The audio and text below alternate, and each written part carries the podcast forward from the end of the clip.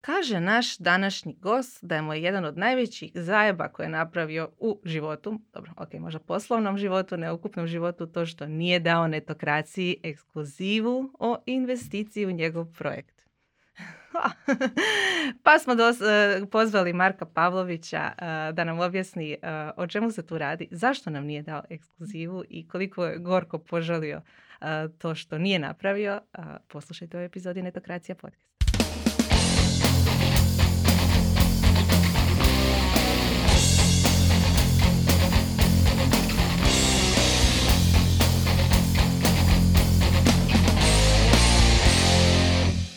Pozdrav svima, ja sam Mija, a sa mnom je danas umjesto Ivana Ana Marija. Bok Ana Marija. Bog svima, bog. E, evo imamo dosta tu ovaj, kamerica pa ne znam više ni u koju gledati, ali gdje god da jest i ja ovaj, zdravo. A Ana Marija je tu s nama zato što je ona postala uh, s vremenom stručnjakinja za PropTech, zahvaljujući našem današnjem gostu Marku Pavloviću. Marko je CEO tvrtke Flow and Form koja je posvećena razvoju tehnoloških rješenja namijenjenima tržištu nekretnina, a, takozvanom PropTehu. A, a onima koji duže prate netokraciju i cijelu marketinšku startup scenu možda je poznat i kao osnivac social media alata Anktu. Članak o tome kako ne treba e, veličati ludnicu na poslu, odnosno Crazy at Work mantru, odlično je odjeknuo među našom zajednicom. Stavit ćemo link u opis ovog podcasta, pa svakako pročitajte prije gledanja ove epizode ako već niste. Stoga ćemo malo popričati o toj temi, a kao što sam spomenula u uvodu imamo i neke starije stvari za razračunati se. Pa bok Marko! bok! Kako si? Pozdrav svima, evo super, genijalno. Ja ću samo prije nego što krenemo na raspravu s Markom podsjetiti one koji se još uvijek nisu pretplatili na Netokracija podcast da na YouTube-u označe zvonce, a audio verziju podcasta pronađete na bilo kojoj aplikaciji koja može puštati podcaste. Da, sve ih je više. I zahvaljujemo podcast studiju Hrvatska koji nas je ugostio još jednom i stavio sve ove kamere oko nas, tako da ne znamo kamo gledati. Marko, ti imaš jednu kameru, pa evo, ja bih zamolila da malo kažeš neki još dodatni uvod o sebi, o sebi ako sam ja nešto preskočila. Ništa, ono, na osobnu stranu, uh, još sam uvijek mlad, sa 28 godina, ali tako? Mislim da se do, do 30. možeš učlaniti u mladež neke političke stranke, tako da još spadaš pod mladež. Zlatno mladež. Nadam se. A, 28 godina u Zagrebu sam, imam dvoje prekrasne djece, suprugu tu, ovaj, iako sam mlad, tata sam. Ovaj, tako da, na osobnu stranu, a, nešto zanimljivo o mene, nema puno osobno zanimljivo o meni, kao malo bolje razmislim. U... Prešao sam u poslu. Možda to da sam pokušao biti par puta rukometaš, ovaj, profesionalni, i failao i u tome čak. ovaj, tako da, um, to je otprilike, ja bih rekao to, ovaj, na, mislim da više razmišljam, puno, puno razmišljam o proizvodima, tehnologiji, nisam toliko kreativna osoba, ko vi recimo s druge strane. Kad mi, kad mi malo, ono, mama crta auto, e, malo i, i ja trebam nacrtati auto, moj auto, ono, njezin, ima devet godina, njezin auto izgleda deset puta bolje od moga. to bi bilo meni otprilike.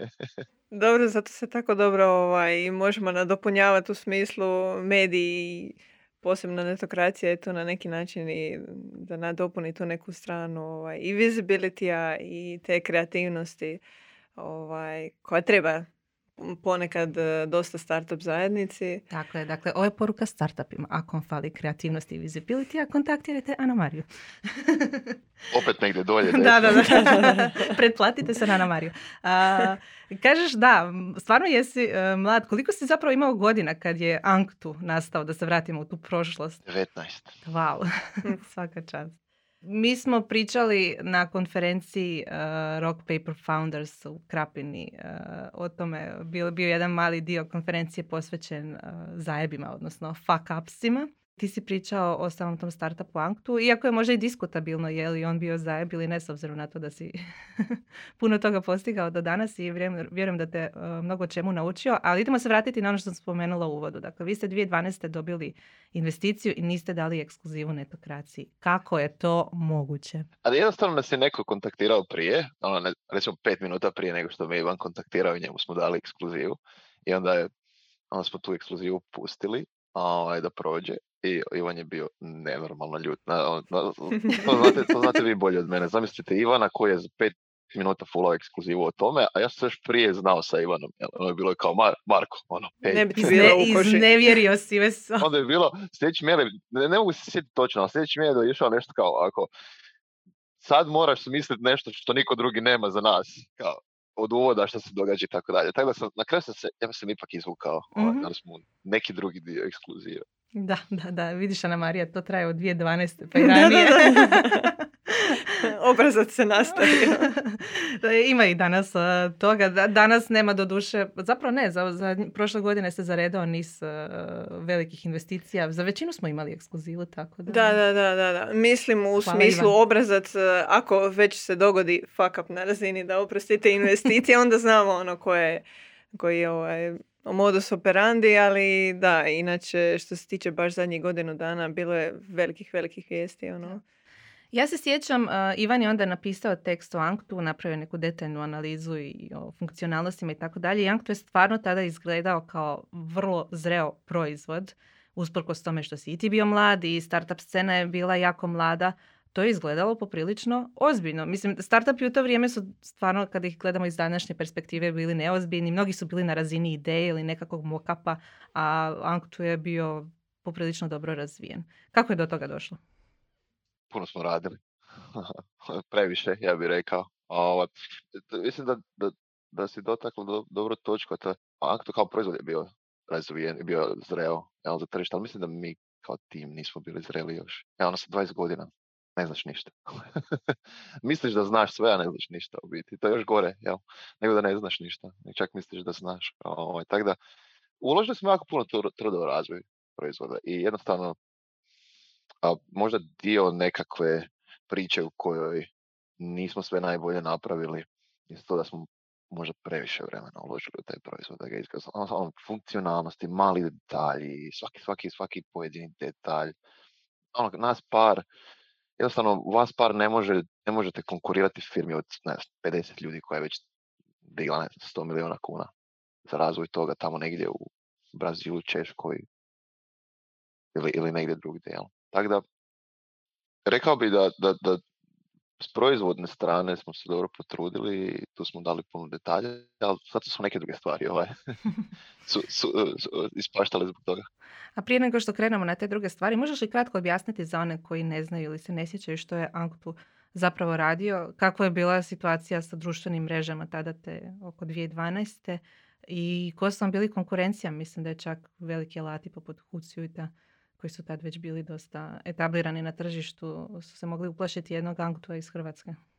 A Anktu je krenio kao ono kompletno drugačija priča. Anktu je bio, mi smo htjeli zamijeniti telefonski imenik sa društvenim imenikom kao tražilicu. Um, I ideja je nastala, ja sam radio nekakav freelance posao i radio sam sa Facebook API-em, sa par nekih outside source podataka, uh, Facebook, Twitter, par nekih društvenih mreža. To sam agregirao za jedan sistem i on sjela mi ideja kao, hej, ono, bilo bi, ono, stvarno je teško naći ljude, ono, njihove, ono, gdje je Wikipedia za ove obične smrtnike. Um, I onda to je krenio Anktu, to je bilo kao ono, hej, vidi ovo, toliko podataka ima dostupnih javno kroz ovaj API, kao mogli bi napraviti nešto s time, mogli bi napraviti direktori svih ljudi kojima mogli bi pomoći drugim ljudima, naći drugi ljudi, naći njihov influence, naći koji je najbolji zubar u gradu i tako dalje. I onda smo ubrzo došli smo na Seedcamp uh, u Zagrebu, je bilo 2011, 2012, nisam siguran. Nismo mi ni znali šta je startup u biti, šta to, šta to sve znači. Imali neki cool proizvod, neku cool tehnologiju za toga i cijela prezentacija nam je to, bila o tome kao ono koliko je cool ta tehnologija. Jel? Ali kad smo sjeli malo s mentorima, s investitorima, tamo gore bilo je um, kako ćete vi to prodavati? Ono, nismo razmišljali o tome.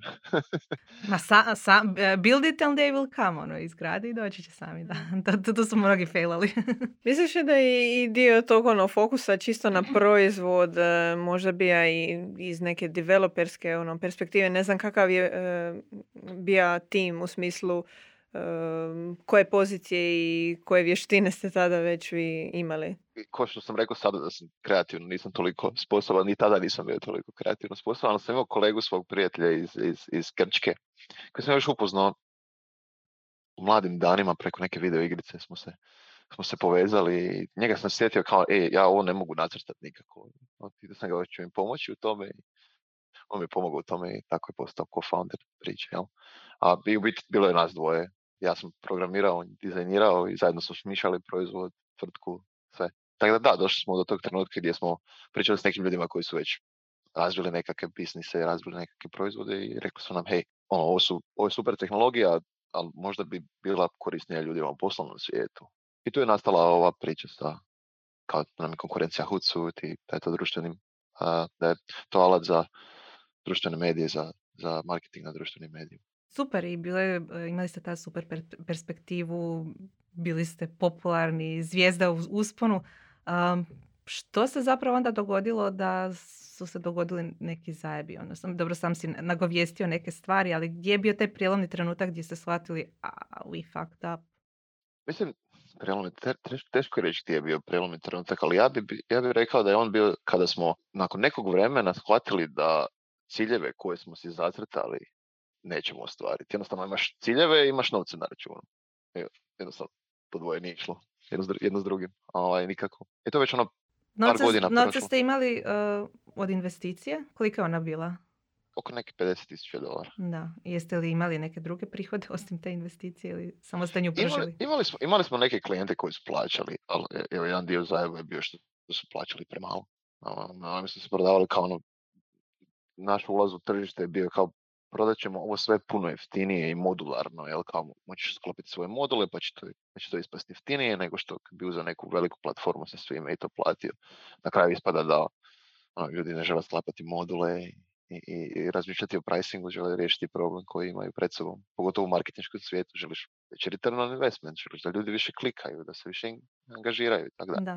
Mm. Ti ciljevi jednostavno su bili, već počeli smo shvaćati, hej, nešto moramo poduzeti ovoga, ne, ne, ide, ne ide na dobro, ne možemo samo se fokusirati na proizvod i misliti da će odjednom samo proizvod postati popularan. Ako je popularan u Hrvatskoj, kak će postati popularan u Njemačkoj, kak će postati popularan u Americi i tako dalje. I to je taj dio procesa, mislim da smo prekasno shvatili. Da, mislim da uh, mnogi osnivači naprave tu grešku da se zaljube u svoj proizvod i onda Prepostavljam da se to i vama dogodilo i onda mu ne vidiš i mane, ne mislim u smislu mane samog proizvoda, nego pristupa uh, tržištu ili bilo što drugo.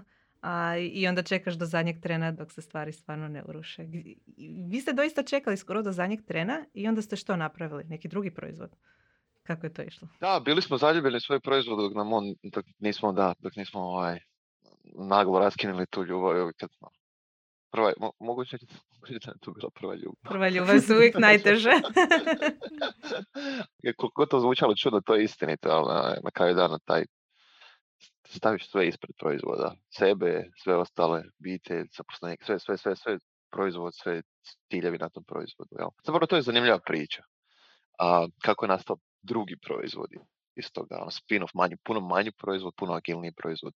Imali smo jednu funkcionalnost na Anktu koja je bila išla otprilike ovako, mogao si uzeti report, mogao si napraviti jako brzo jednostavno svoj report za analitiku poput kad je najbolje vrijeme za postat, ko su ti top fanovi, sve to postoji danas, tada nije bilo tako jasno, danas je to jako lagano za na, na alatima, ali tada je to bilo onak algoritmi, kako izračunati šta postati, u koje vrijeme i tako dalje. I onda je baš ono bio jedna lijepa analiza svega. I tvrtke bi došle i oni bi napravili svoju analizu i to smo izbacili a, dva, tri mjeseca. nakon dva, tri mjeseca smo shvatili da nešto nije u redu sa sustavom, da ne prikazujemo točne podatke točnim korisnicima. I onda smo imali grupe odvojene, mi smo imali grupe odvojeni korisnika tipa ono, grupa marketinške agencije, grupa Telekom.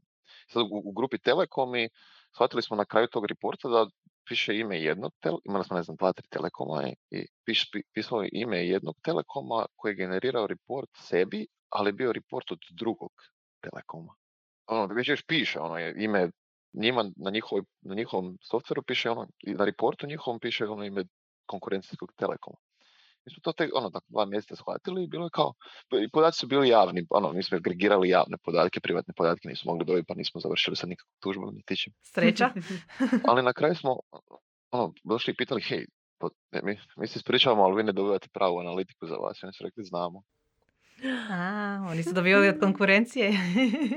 Još bolje. nama, je ovo, nama je ovo super, mi jednostavno dobijemo od konkurencije šta se događa kod njih, jel? Ovaj, I znamo to usporediti s nama, jel? Ovaj, mi smo, ja sam napravio smo alat iz toga, ovaj, da što smo kao, na trenutku, "Ok, zašto mi ovo ne bi radili? Zašto mi ne bi jednostavno dali način ljudima da analiziraju eh, od neke druge tvrtke, od neke druge osobe, profil i društvenu aktivnost na društvenim mrežama, jel? Ovaj, onda smo, napra- onda smo se dosjetili kao koji je najbrži način da napravimo to i tad je bilo popularno imati ove Google Chrome ekstenzije, ne znam još danas, toliko osim ad blokera i tako tih stvari. Um, A, Prosti, moram te prekinuti. A, Poštujte medijski rad, kreiranje sadržaja košta, nemojte blokirati oglase, barem na netokraciji, hvala. Točno, upravo to. Mislim da je ovo desno svima u kutu gore. Tako da, uh, na, kraju, na kraju smo napravili malu ekstenziju koja je kad bi otišao na Facebook ili na Twitter od, od, od neke kompanije, dodali bi mali gumb. Ne mislim da se to danas više ne smije raditi, ali prije svega bi bilo popularno. Dodaš mali gumb u taj HTML u kojem ono, kraj follow buttona u Twitteru imaš analyze button i ono stisneš to i samo ti izađe report o njima. Nice. Veoma zanimljivo, da. Odlično. Znači, a, na temelju neke greške ste dobili a, potpuno novi proizvod koji ste zapravo brzo i razvili. I što se onda dogodilo nakon toga? Znači, vi već ste ostali bez sredstava, ali ste razvili nešto novo? dogodilo se to, dogodila se no- nova prilika, ja bih rekao, just, we just moved on, kako bi se reklo, a, u jednom trenutku. A, um, ekipa iz Social Bakersa iz Češke su akvizirali jedan, koji je bila ujedno i konkurencija tada, su akvizirali jedan proizvod koji se zvao Adjunct Checker iz Chicaga. I trebali su taj, Adjunct Checker se bavio, oni su se bavili kao, oni bi ti rekli, e, e, tvoj skor na news feedu na Facebooku. Znate ono kad je Facebook imao algoritme kao kako vas pozicionira za news, na news feedu, pa je bilo ono kontroverzno šta trebaš postati, koji link trebaš staviti unutra i tako dalje. I oni su to izračunavali. Jel, o, i oni su kao znali reći skor i dali bi tvrtkama skor na, post koji žele staviti i onda bi tvrtke znali koji, koji će se post bolje pozicionirati.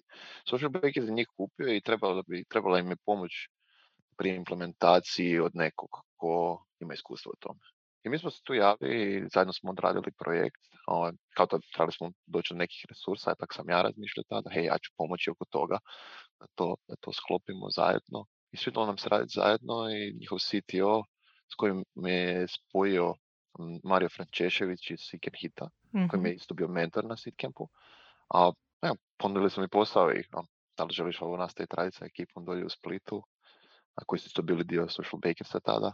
I ja sam pristao da se ti, ni- ono, a rekao bi cijeli taj neki, ne znam koliko je Acquihire, koliko je, koliko je zapravo zaposlio sam se po prvi put u životu. znači, nakon AKHR-a. Da, za one koji ne znaju, Stick and Hit je agencija iz uh, Splita uh, koji su također radili na razvoju jednog svog proizvoda koji je akvizirao Social Bakers. Tako da, znači, to je posljedično onda i do vas došlo. Kako se zapravo, sad, sad ćemo preskočiti, napraviti jedan veliki skok, kako si od svega toga došao do PropTeha? Uf, to je veliki skok, da. Ovaj, možda na sekundu na, na ekipi Second Hit, tamo sam, znači otišao sam tamo raditi s ekipom. Ekipa je genijalna, by the way. Tako mi je drago što sam proveo to vrijeme tamo. Ovaj, kako smo došli do PropTeka? Mi smo u biti počeli e, stvarati e, agenciju za, za razvoj digitalnih proizvoda. Ono, skužili smo, hej, e, ono, imamo sad ekipa par nas a par ljudi koje sam upoznao među vremenu. Znamo dobro razvijati proizvode, zašto ne bi to radili za druge? Ovaj, i uvijek smo bili ono dobivali pozitivan feedback kakve smo proizvod, kako smo dizajnirali, kako smo stvarali proizvode i tako dalje. I počeli smo to raditi za klijente i ne bi rekao da smo mi našli industriju nekretnina, ona našla nas na način da dobili smo jednog klijenta koji je bio u PropTechu. I onda smo na temelju, odradili smo super posao, pa smo dobili drugog, pa trećeg, pa četvrtog i svi su oni bili u PropTechu. I onda smo se trenutku našli, imamo pet klijenata, svih pet klijenata su nam u PropTechu. Jednostavno je postalo onak očito.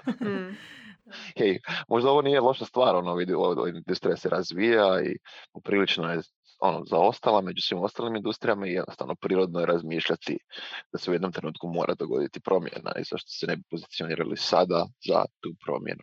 Da, ja, ja moram priznati da nisam ni čula za pojam PropTech dok Ana Marija nije napisala članak o tome na netokraciji u suradnji sa Flow and Formom. A, pa ću ja prepustiti daljne teme o PropTechu Ana Marija jer sam stvarno amater u tome. Malo ću krenuti da vidiš. Hej.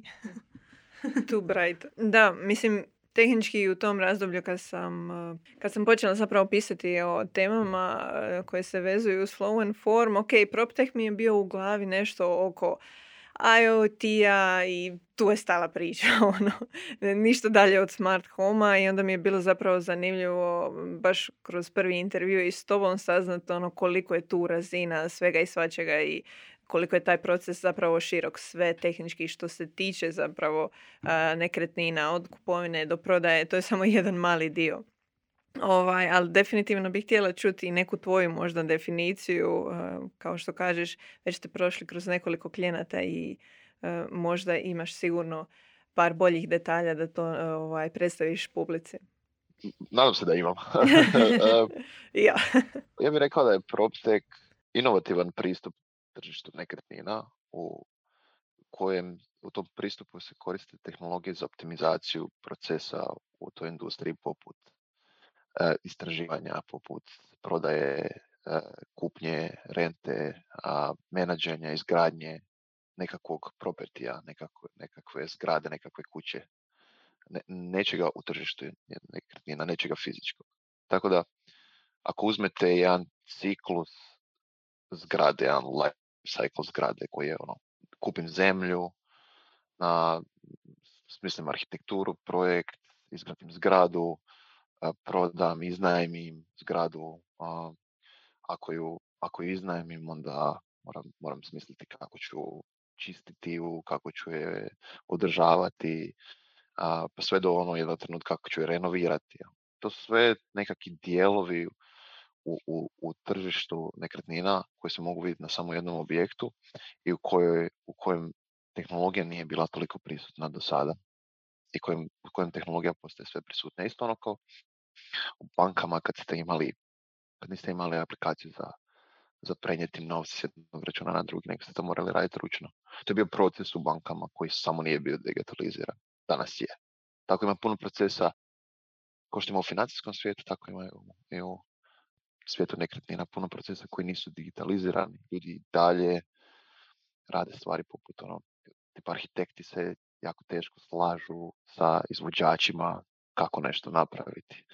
A, I dalje uzeti kredit nije dug proces, nije digitaliziran. I dalje iznajmiti, i dalje iznajmljujemo stanove, ako, ako vam više paše u stanovima, u stambenom prostoru, i dalje iznajmljujemo stanove tako da uplaćujemo novce putem nekog bankovnog računa ili cashom plaćamo ili tako dalje. To, to su sve stvari koje, za koje danas imamo tehnologiju da promijenimo, samo je ne koristimo trenutno. I to se počinje mijenjati. Bilo mi i tada zanimljivo kad si mi rekao koliko je velika ta industrija generalno i koliko nemamo pojam da je to možda jedna od ono najnazadnijih ovaj, industrija što se tiče uopće digitalizacije, a koja je ono, ne znam, jedna od najrazvijenijih tržišta na svijetu generalno ja mislim da se spomenuo da se u tehnologiju u e, industriji nekretnina ulaže i do deset puta manje nego u bilo kojoj drugoj industriji. Ono. A samo po sebi je doslovno ono, osvojilo svijet na neki način e, od kad je nas e, svi na neki način ili moramo imati mjesto za ovaj, život ili za rad.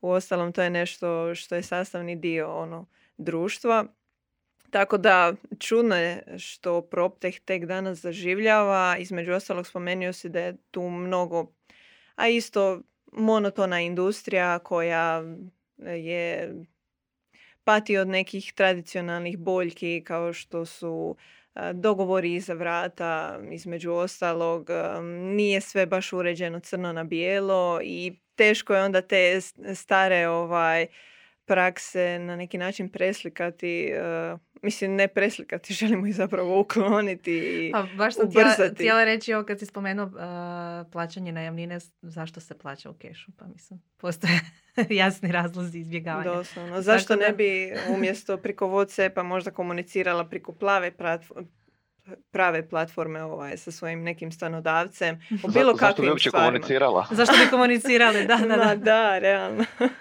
Mislim da Ana Marija se svodi to na da jednostavno im je bilo dobro i nisu trebali da. se digitalizirati. Tržište nekretnina je uvijek bilo safe tržište, tržište kao malo bolje se. Ono, se samo o tome, hej, koja je moja najsigurnija investicija tebi kao osobi bi bila kupi stan mm. i uvijek znam da imam novci te ovaj, i tako kaj, to je skalabilno posao, to možeš napraviti deset puta na deset stanova, na tisuću stanova, na dvije tisuće stanova, jel?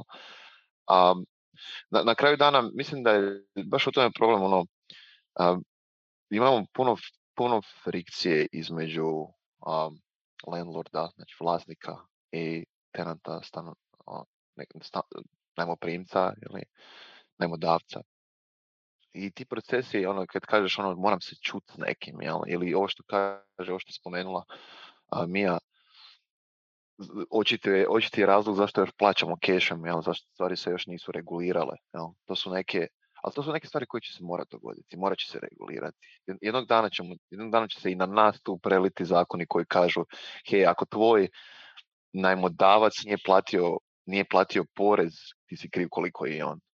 I kad se to dogodi, onda će postati čak i više smisla za digitalizaciju tog procesa. Ili jednostavno, što danas, kako danas koristimo Uber i Volt i Glovo i tako dalje, će postati toliko normalno da će jednostavno postati čudno da još i dalje, postaje sve čudnije da i dalje plaćamo najam na taj način. Tak? Bar meni. Sad, kad pričaš o tome, da, nisam nikad razmišljala o tome na taj način. A da mi reci, a gdje su vam klijenti? Prepostavljam SAD uglavnom. Što je s Europom? Uglavnom SAD, ali sad imamo klijente iz Europe.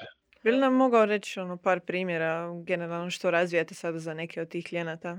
O, definitivno. O, e, jedan klijent u San Francisco i Bostonu radi, radi hardware a, koji se, to, to, je jedna, to je senzorika, mali senzori, oni ti izgledaju nešto kao oni mali aparati za, za požar, gašenje na plafonu, ako ste ikad vidjeli. E, tako nešto slično izgledaju ti senzori. Oni rade na nekom baterijskom principu, znači ne trebaju se stavljati kablovi.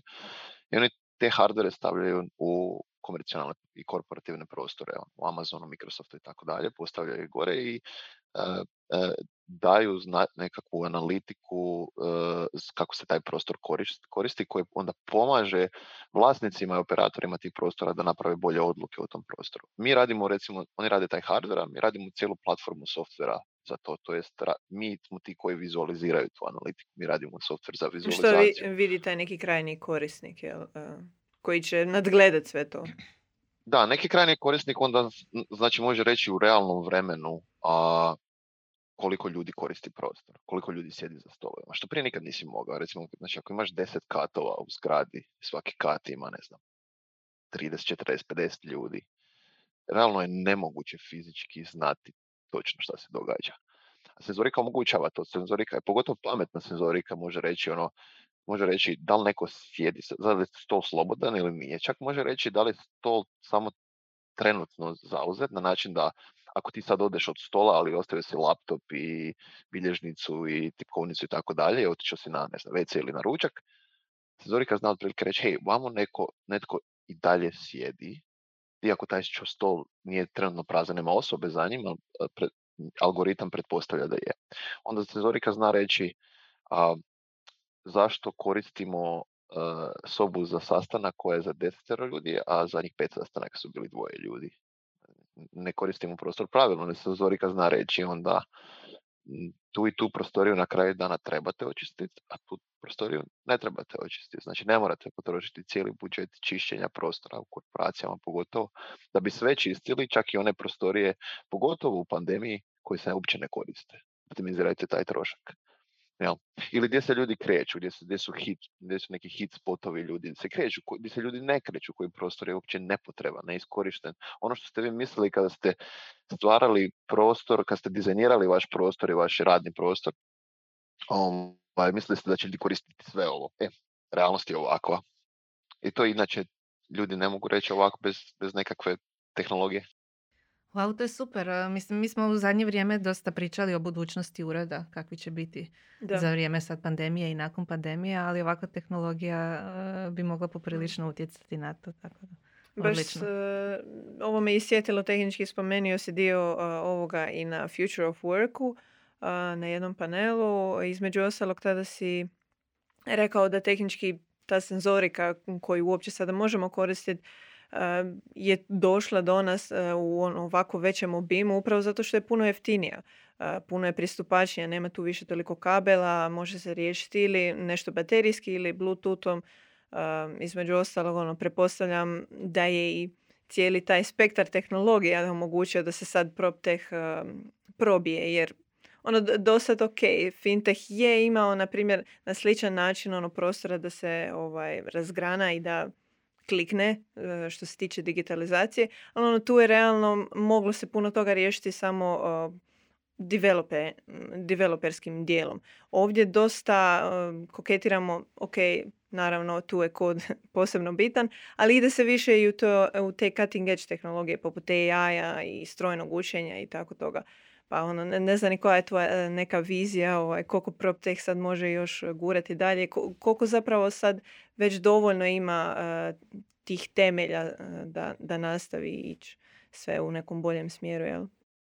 To je jedna interesantna tema. Mislim da je prvo razlog zašto nam je teško kad ti kažeš ono jedno sam mislio o PropTechu, pa, sam pa drugo mislim o PropTechu, pa ono, stalno, stalno vidiš kako to raste, ono šta je PropTech. Jednostavna stvar je toga da je real estate industrija nekretnina ogromna. Ne možemo samo reći kao radimo za industriju nekretnina.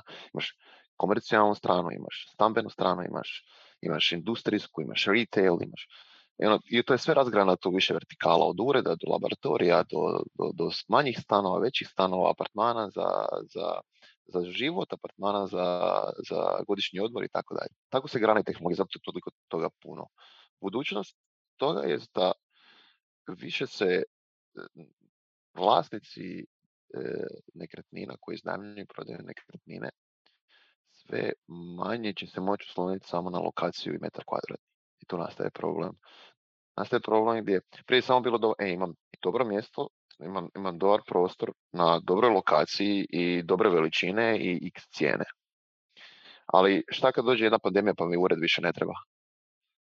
E, onda to što ti imaš lokaciju, što imaš prostor, što imaš što imaš e, toliko, e, tolika ti cijena po metru kvadratnom, nije mi bitno ako mi uopće ne treba ured. Jel? I onda se pita vlasnika nekretnina šta ti meni nudiš da ja budem u uredu. Ok, sad možemo pričati o tome koliko, koliko ured znači sa društvene strane zaposlenika i tako dalje i tako dalje. To su sve neke bitne stavke. Ali na kraju dana vlasnike uredskog prostora se trebno pita ono šta, zašto da ja putujem 45 minuta? I to nije, i to često ljudi prebacuju lopticu na, na, na poslodavce. Ali, ali ja ću vam reći zasigurno da poslodavci pitaju njihove vlasnike, znači njihove, njihove najmodavce nekretnina. Šta da radimo sada? Šta, da li da vas platimo uopće, da li da uopće iznajmimo i tako dalje.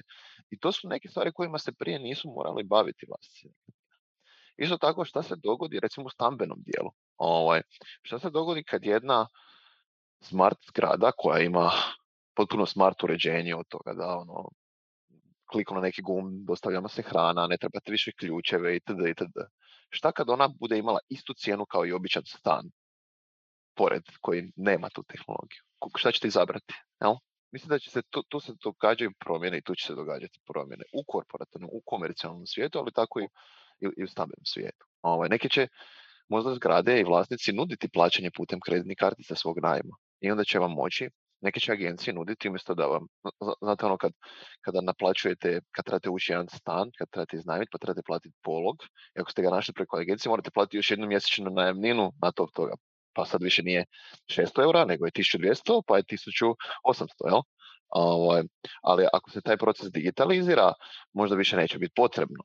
plaćanje takvih depozita ili, ili agencijskog fija, a, nego će se moći obročno plaćati put, kartičnim putem i tako dalje. Što će, što će postati puno atraktivnije nama, što će postati puno atraktivnije agencijama, što će postati puno atraktivnije vlasnicima jel? Ovaj, stambenog prostora. Tako da u tom smjeru sve ide.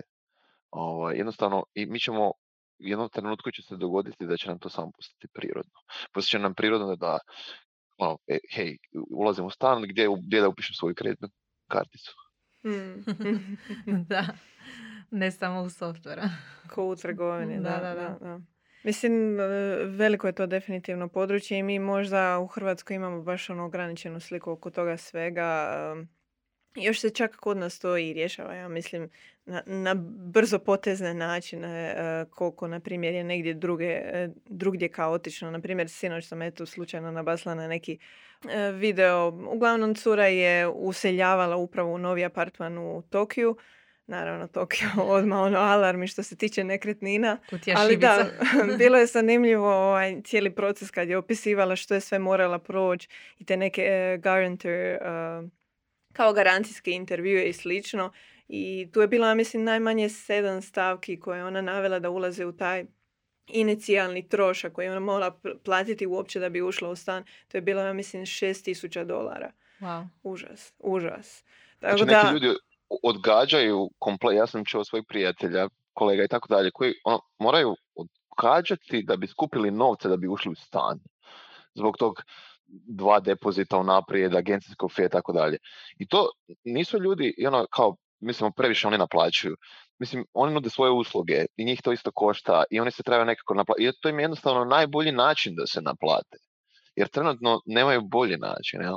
Ali ako se, ako se stvari digitaliziraju, možda će postati bolji način. Da, to je moja ideja samo iza toga. Da, da, znači, da. znači neće se morati davati tri najavnine unaprijed. ako daš kreditnu karticu na početku. Ok. Mislim, realno, neki poslovi ovaj, će se gubiti kako bude tehnologija dolazi, ali neki će nam dolaziti novi. Da, Tako da, ono, Bitno je ići u, skladu s vremenom se prilagođavati e, i učiti novije vještine. A zapravo to me dovodi do jednog pitanja ovaj, oko vještina za PropTech. E, spomenio si malo prije tehnički da ste ušli u PropTech jer jednostavno ono, bija je to neki prirodni ciklus gdje ste samo primijetili da imate dosta ovaj klijenata, ali postoji li neka posebnost e, u vezi generalno razvoja za, za takva rješenja i na developerskoj i na poslovnoj strani? Da, definitivno postoje. Ovaj, i, mi, I mi ih otkrivamo svaki dan. Ovaj, ja bih rekao, mislim, imamo, mi nemamo samo recimo američki klijente, imamo klijente u Europi ovaj, i, i, i, radimo i na razvoju vlastitog proizvoda i sva, sva se tu događa. Što se tiče poslovne strane, dosta proizvodnog dizajna kojeg mi radimo jako je specifično za krajnjeg customera. I dosta vrijednosti iz tog dizajna mi izvlačimo jer znamo, već, već imamo dovoljno iskustva da bi rekli ovako treba izgledati proizvod. Onda imamo neke specijalizirane usluge kao što su izra, izrada tlocrta za softvere. Znate, one kao arhi, one CAD arhitektonske tlocrte koje dobijete pa ne znate šta je šta. Ovaj, I onda ako uzmete te arhitektonske tlocrte i date to, date to običnim korisnicima, zaposlenicima da rezerviraju svoj stol na tome, e, kako su oni tek zbunjeni. Um, onda mi recimo imamo uslugu da redizajniramo kompletno to i pojednostavimo priču gdje samo vidiš stolove i prolaze ono što ti je bitno. Jel? Što je jedan rudimentalan proces koji smo mi optimizirali i jednim dijelom automatizirali pa možemo vrlo, vrlo brzo jednog klijenta koji ima 100 zgrada koji u svakoj zgradi po 10 katova, možemo jako brzo generirati tlocrte koji su pristupačni da bi se koristili softveru ili da bi se koristili negdje u nekoj prezentaciji i tako dalje. I dosta tih malih pojedinosti treba Što se tiče inženjerstva, specifično oko te UI strane, oko, oko izrade interaktivnih mapa, izrade kako, kako napraviti ne znam, jednu mapu na kojoj neko jednostavno može rezervirati stol ili konferenciju ili kako napraviti sučelje za, za, za onaj jedan kiosk. Dosta danas klijenta stavljaju nešto se zove kiosk na svojoj konferenciji gdje vidiš na tom malom tabletu koji je na konferencijskoj sobi točno koji se sastanak događa, kada možeš rezervirati sljedeći, sljedeći sastanak i tako dalje. Ovaj. Ima ja- jako malih sitnih pojedinosti tako koje, koje su dosta bitne za, za znati. Jel? Pa baš ono u tom kontekstu me zanima i koga trenutno tražite ovaj, od kadrova, ono, koje vještine vam tu možda najviše odgovaraju, na koje tehnologije se fokusirate? I možda najvažnije kad već pričamo o nekretninama, radite li iz ureda? da, a, tražimo uglavnom sad inženjere i dizajnere. Širimo design team i širimo naš mobilni tim. Ovaj, dosta, dosta toga se sad spodi na mobitel, na mobilno iskustvo. Ovaj, i, i, I puno klijenata nam dolazi sa time da žele izbaciti nešto mobile first.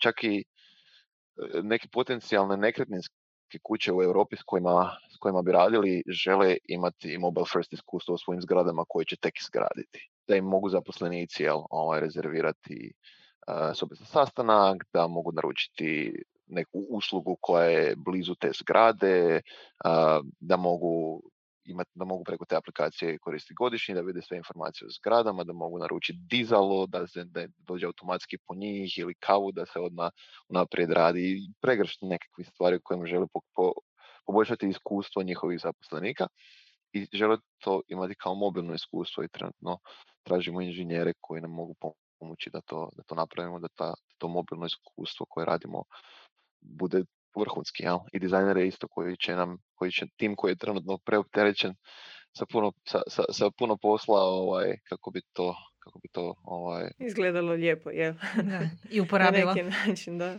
Svakako ćemo objaviti uh, careers page uh, od Flow and Forma, pa pratite ovaj, koje su pozicije otvorene. Ja bi možda za kraj sad ovaj, se osvrnula samo na jednu ovaj, bitnu stavku. Nećemo puno ulaziti u to. Zapravo je želim povezati s ovim što smo pričali od prije. Između ostalog, Mija, ti si već spomenula da je bio ovaj, baš nedavno izašao jedan super članak. Uh, baš se onako razbumbao među Baš zajednicom. je i razbio u čitanosti i na društvenim mrežama. Nekako si pogodio, pogodili ste temu oko toga da vajde svima dosta ludnice na poslu i da se previše fokusiraju na stvari koje nisu razvoj dobrog proizvoda ili usluge. Da, da, da. Ajmo Neka... raditi posao. Doslovno. Dok sam zapravo i sad ovaj, pripremala se nekako za ovaj tekst, sam primijetila neke poveznice između onoga što se pričao tada u Krapini oko Anktua i ovaj, situacije oko veličanja ludnice na poslu što smo pričali u nedavnom intervju. Između ostalom, posebno mi je bilo zanimljivo da si spomenuo tada u Krapini, jel? Kako ste pridavali važnost proizvodu, a ne timu. To si i sam sad ovaj, bio spomenuo. A tvrtku ne čine proizvodi nego ljudi. Pa što bi danas konkretno ovako rekao, evo da, da zaključimo u tom nekom tonu koje su neke lekcije ovaj, koje bi izdvojio iz e, tog razdoblja kad je Marko razvijao Anktu e, i koje danas su dovele do toga da ipak pišeš e, upravo o principima kako ne doći do toga. Dogodila. Da, da, da podijelimo i neke savjete za, za sve druge koji se možda nalaze u sličnom nekom klinču. Mislim da se na kraju dana svodi na isto. Naš, proizvod nije sve, ciljevi nisu sve. Mislim da s proizvodom dolazi puno ciljeva, puno, puno planova, puno želja. A, I onda često znamo staviti te planove, ciljeve, proizvode ispred svega ostalog. Mislim da je to bila poanta i priče koju smo imali malo prije. A, I kad stavimo to ispred sebe, svog zdravlja, e, ispred toga da, da imamo slobodne vikende, ispred zadovoljnih zaposlenika, ispred sretnih korisnika, možda ćemo postići nekakve rezultate, ali šta će nam ostati nakon toga? Imat ćemo super proizvod, ali da li će nam ostati ono, sretna ekipa koja može graditi dalje? Da li će nam ostati lojalni korisnici koji su zadovoljni s onim što radi? Jer ako imamo ciljeve kao što su tipa moramo napraviti ove godine 67% profita, ne znam, nečega. I ako smo spremni trade-offati zadovoljstvo korisnika i onda im uskratiti, ne znam, onu uslugu koja je bila besplatna da bi ostvarili taj cilj, da li dugoročno radimo prave odluke. I mislim da zato proizlazi ono što sam rekao, da, da, da proizvod, da, da tvrtku ne čini samo proizvodi, tvrtku čine i ljudi. Ovaj, I da je jako bitno da ljudi s kojima radite, a, da oni dobiju svoj dio pažnje A, za razliku od onoga grešku koju smo napravili, ono, da je proizvod dobivao najviše pažnje, ljudi puno manje od njega. Imaš li neke možda konkretne primjere? Jeste sad te testamente ono stavili negdje na ulazu u zgrade i kako ih se pridržavati uopće? Ono? Mislim, e, ok, svi prepoznajemo taj američki hustle, rijetko kad o njemu pričamo, ali definitivno trebali bi ono malo više razmišljati kako konkretno nešto riješiti oko toga. Ne, nismo religiozni oko toga, rekao bi. Nismo ono, e, i sami istražujemo i učimo i radimo greške i neke greške nisu, neke, neke stvari koje, čak kad smo svjesni da su loše, nemamo odgovor kako ih napraviti bolje i tražimo odgovor na njima, ali mislim da je bitno prvo znati, prvo prepoznati se o tome, ovo nije u redu i ovo bi moglo biti bolje. A što se tiče nekog možda konkretnog primjera gdje se stavimo, mislim da je ovo bio jedan primjer, jedan primjer kao gdje stavimo proizvod prvo, prvo, prvi plana, sve ostalo drugi plan. Zamislite jedan, jedan web shop koji treba napraviti više salesa, treba napraviti bolji revenue ili bolji, bolji prihod i onda umjesto da vam daje garanciju na proizvod koji kupite, da ga možete zamijeniti a, kada ga hoćete, to vam više ne da. Jer mora ostvariti svoj neki cilj proizvod, jer proizvod je najbitniji, jer najbitnije je da to opstane.